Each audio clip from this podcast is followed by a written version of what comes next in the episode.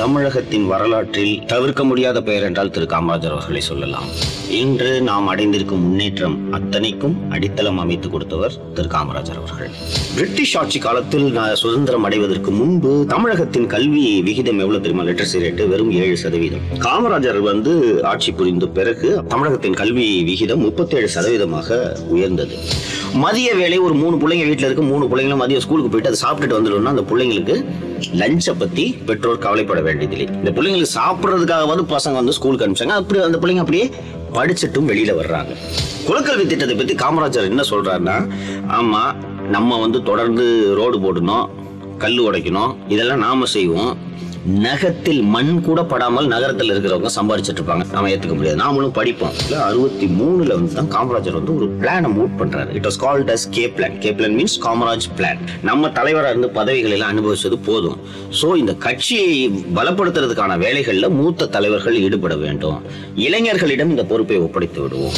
காமராஜர் அவர்கள் இறந்த பிறகு பார்த்தீங்கன்னா அப்பா ஒரு பாக்கெட்ல வச்சிருந்த கொஞ்சம் ரூபா இதை தவிர அவருக்கு உடைகள் இதை தவிர அவருக்கு வேற சொத்தே இல்லைன்றாங்க அது. அதெல்லாம் இந்த மாதிரிலாம் ஒரு மனுஷன் வாழ்ந்திருக்கிறான்ட்டு நினைச்சு பார்க்க எவ்வளவு வியப்பா இருக்கு யோசிச்சு பாருங்க. அறிந்ததில் அறியாதது வித் சவுக்கு சங்கர். வணக்கம் நேர்களே மீண்டும் ஒரு அறிந்ததில் அறியாதது. பதினைந்து ஜூலை அன்று ஏன் இந்த நாள் முக்கியத்துவம் பெறுகிறது என்றால் இன்று தமிழகத்தின் சிற்பிகளில் ஒருவரான காமராஜர் அவர்களின் பிறந்த நாள் இன்று. தமிழகத்தின் வரலாற்றில் தவிர்க்க முடியாத பெயர் என்றால் திரு காமராஜர் அவர்களை சொல்லலாம். திரு காமராஜர் அவர்கள். காமராஜர் பற்றி நம்ம தெரிஞ்சுக்கிறதுக்கு முன்னாடி காமராஜரோட சிறப்பு என்ன சிறப்புகள் என்ன என்பதை நாம் பார்ப்பதற்கு முன்னாடி மிக தீவிர காங்கிரஸ் எதிர்ப்பாளரான காங்கிரஸ் கட்சியை எதிர்த்து திராவிடர் கழகத்தை உருவாக்கியவரான தந்தை பெரியார் காங்கிரஸ் கட்சியின் முதல்வரான திரு காமராஜ் அவர்களை பற்றி என்ன கூறினார் என்பதை பார்த்துவிட்டு நம்ம அதுக்கப்புறம் காமராஜர் அவர்களை பற்றி பார்ப்போம். ஆயிரத்தி தொள்ளாயிரத்தி அறுபத்தி ஒன்னாம் ஆண்டு தேவக்கோட்டையில் நடந்த ஒரு பொதுக்கூட்டத்தில் தந்தை பெரியார் அவர்கள் பேசுகிறார். அந்த அந்த கூட்டத்தில் பெரியார் அவர்கள் காமராஜரை பத்தி என்ன சொல்றாரு அப்படின்றத பார்ப்போம். தோழர்களே எனக்கோ வயது எண்பத்தி ரெண்டு ஆகிறது. நான் எந்த நேரமும் இறந்து விடலாம். அதுக்கப்புறம் ஒரு பல ஆண்டுகளுக்கு பெரியார் உயிரோடு இருந்தார். நான் எந்த நேரத்திலும் இறந்து விடலாம். ஆயினும் நீங்கள் இருப்பீர்கள். உங்களை விட முதிர்ந்த நான் மரண வாக்குமூலம் போன்று ஒன்றை கூற விரும்புகிறேன். மரண வாக்குமூலம் கூற வேண்டிய நிலையில் உள்ள ஒருவன் பொய் சொல்ல வேண்டிய அவசியம் இல்லை.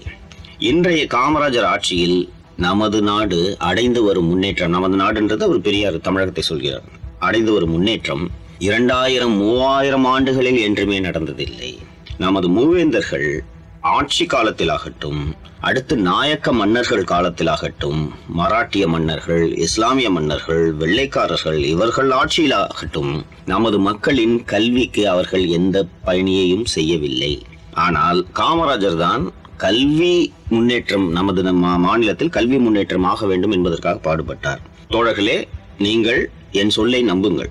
இந்த நாடு உருப்பட வேண்டுமானால் இன்னும் பத்து ஆண்டுகளுக்காவது காமராசரை விட்டுவிடாமல் பிடித்துக் கொள்ளுங்கள். அவரது ஆட்சி மூலம் சுகமடையுங்கள். காமராசரை பயன்படுத்தி கொள்ள நாம் தவறிவிட்டால் தமிழர்களுக்கு வாழ்வழிக்க வேறு ஆளே சிக்காது. இதுதான் தந்தை பெரியார் அவர்கள் ஆயிரத்தி தொள்ளாயிரத்தி அறுபத்தொன்னு அன்று அறுபத்தொன்னில் காமராஜர் பற்றி கூறியது. ஆயிரத்தி தொள்ளாயிரத்தி ஐம்பத்தி நாலாம் ஆண்டு முதல் ஆயிரத்தி தொள்ளாயிரத்தி அறுபத்தி மூணாம் ஆண்டு வரை காமராஜர் அவர்கள் தமிழகத்தின் முதல்வராக இருக்கிறார். அவர் எப்போ வந்து அவர் சார்ஜ் எடுக்கிறார் அப்படின்ட்டு கேட்டிங்கன்னா கரெக்டாக வந்து தமிழகத்தில் ராஜா ராஜாஜி அவர்கள் குலக்கல்வி திட்டத்தை அறிமுகப்படுத்தி கொண்டிருந்தார். அந்த குலக்கல்வி திட்டத்துக்கு ஆஹ், தமிழகத்தில் கடும் எதிர்ப்புகள் க- கிளம்பியது. என்ன ஃபீல் பண்றாங்கன்னா எப்படி நீ வந்து காம ஒரு திரு ராஜாஜி அவர்கள் அவர் என்னதான் மூதறிஞர் என்று அழைக்கப்பட்டாலும் பரம்பரை பரம்பரையாக சாதி என்ற கட்டமைப்பை உயர்த்தி பிடிக்கும் வகையில் தான் இந்த குலக்கல்வி திட்டம் கொண்டு வரப்படுகிறதுன்னு ஒரு கடுமையான எதிர்ப்பு இருந்த காலம்.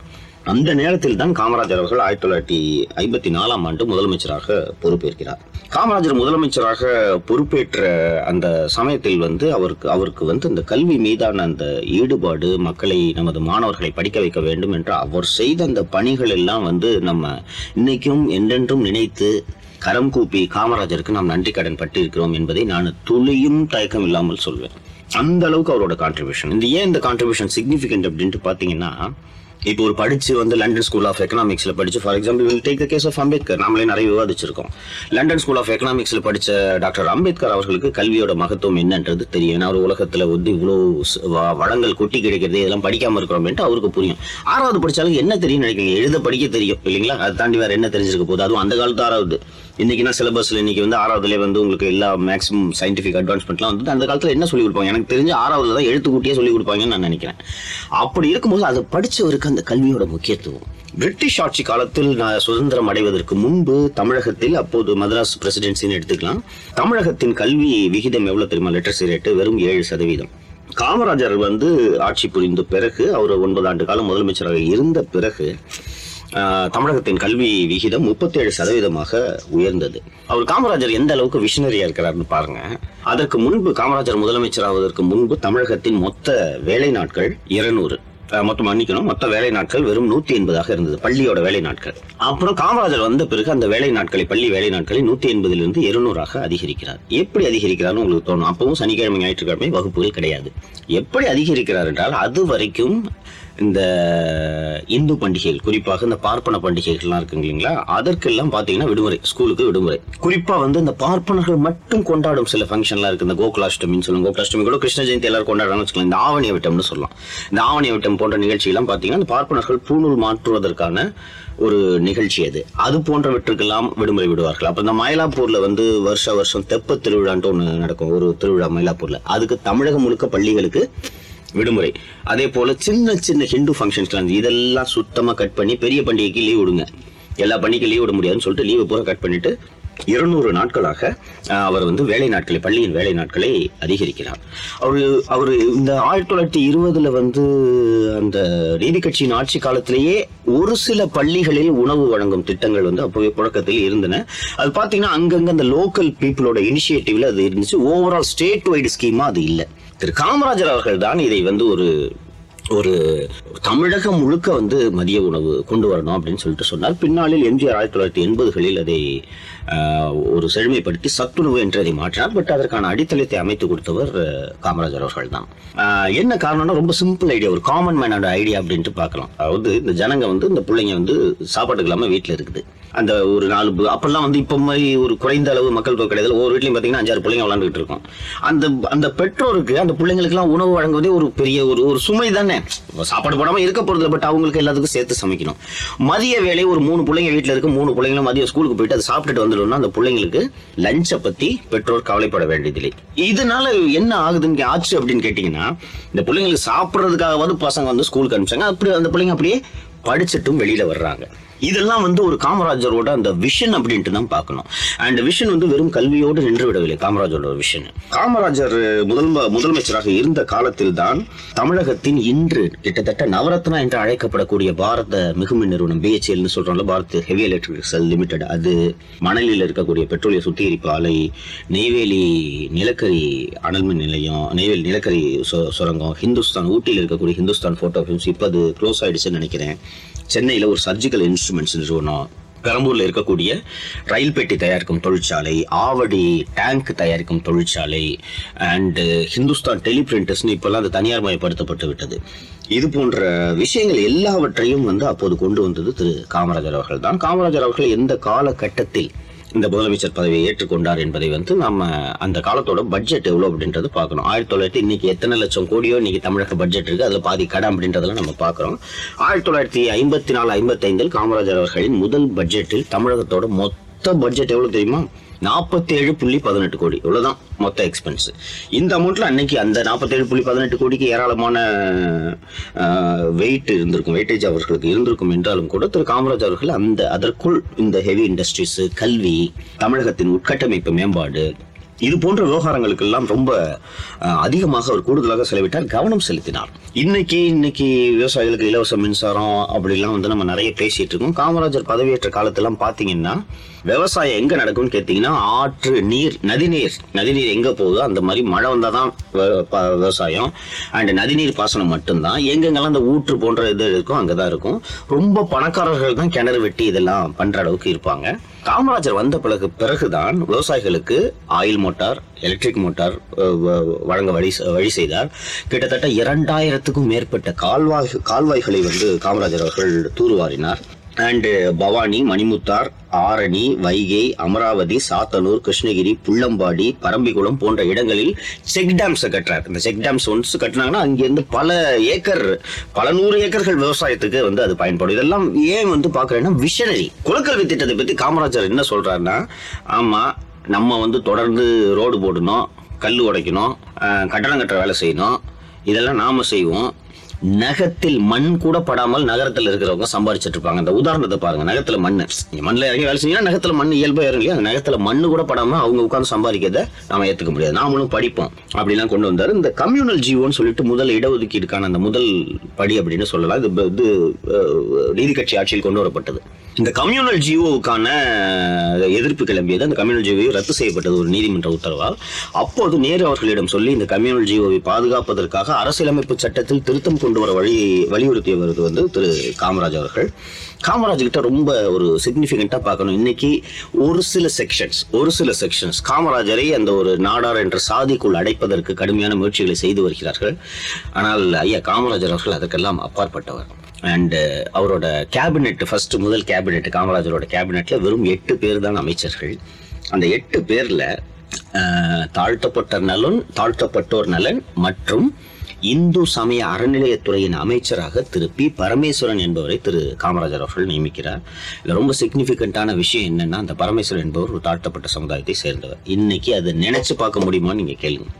இன்னைக்கு தாழ்த்தப்பட்டவர்கள் எல்லாரும் எப்படி பாக்குறாங்கன்னு தெரியும். ஐம்பத்தி நாலுல ஒரு தாழ்த்தப்பட்டவரை இந்து சமய அறநிலைத்துறை அமைச்சராக ஆக்குறாருன்னா அப்ப காமராஜர் எப்படி பாக்குறாருன்னு பாருங்க. இன்னைக்கு நம்ம ரொம்ப கிட்டத்தட்ட ஒரு எழுபத்தஞ்சு ஆண்டு காலம் கடந்து வந்து விட்ட சுதந்திரம் அடைஞ்ச பீரியட்ல அந்த பிரிவில் சுதந்திரம் அடைந்த பிறகு அமைந்த அந்த அரசாங்கங்கள் எல்லாமே ஆஹ், அவர்களோட நோக்கம் அரசாங்கம் அப்போது இருந்த அரசியல் தலைவர்களோட நோக்கம் எல்லாமே என்னன்னு கேட்டீங்கன்னா சுதந்திரம் அடைஞ்சிருச்சு. வெள்ளக்காரனை விரட்டி விட்டுட்டோம்.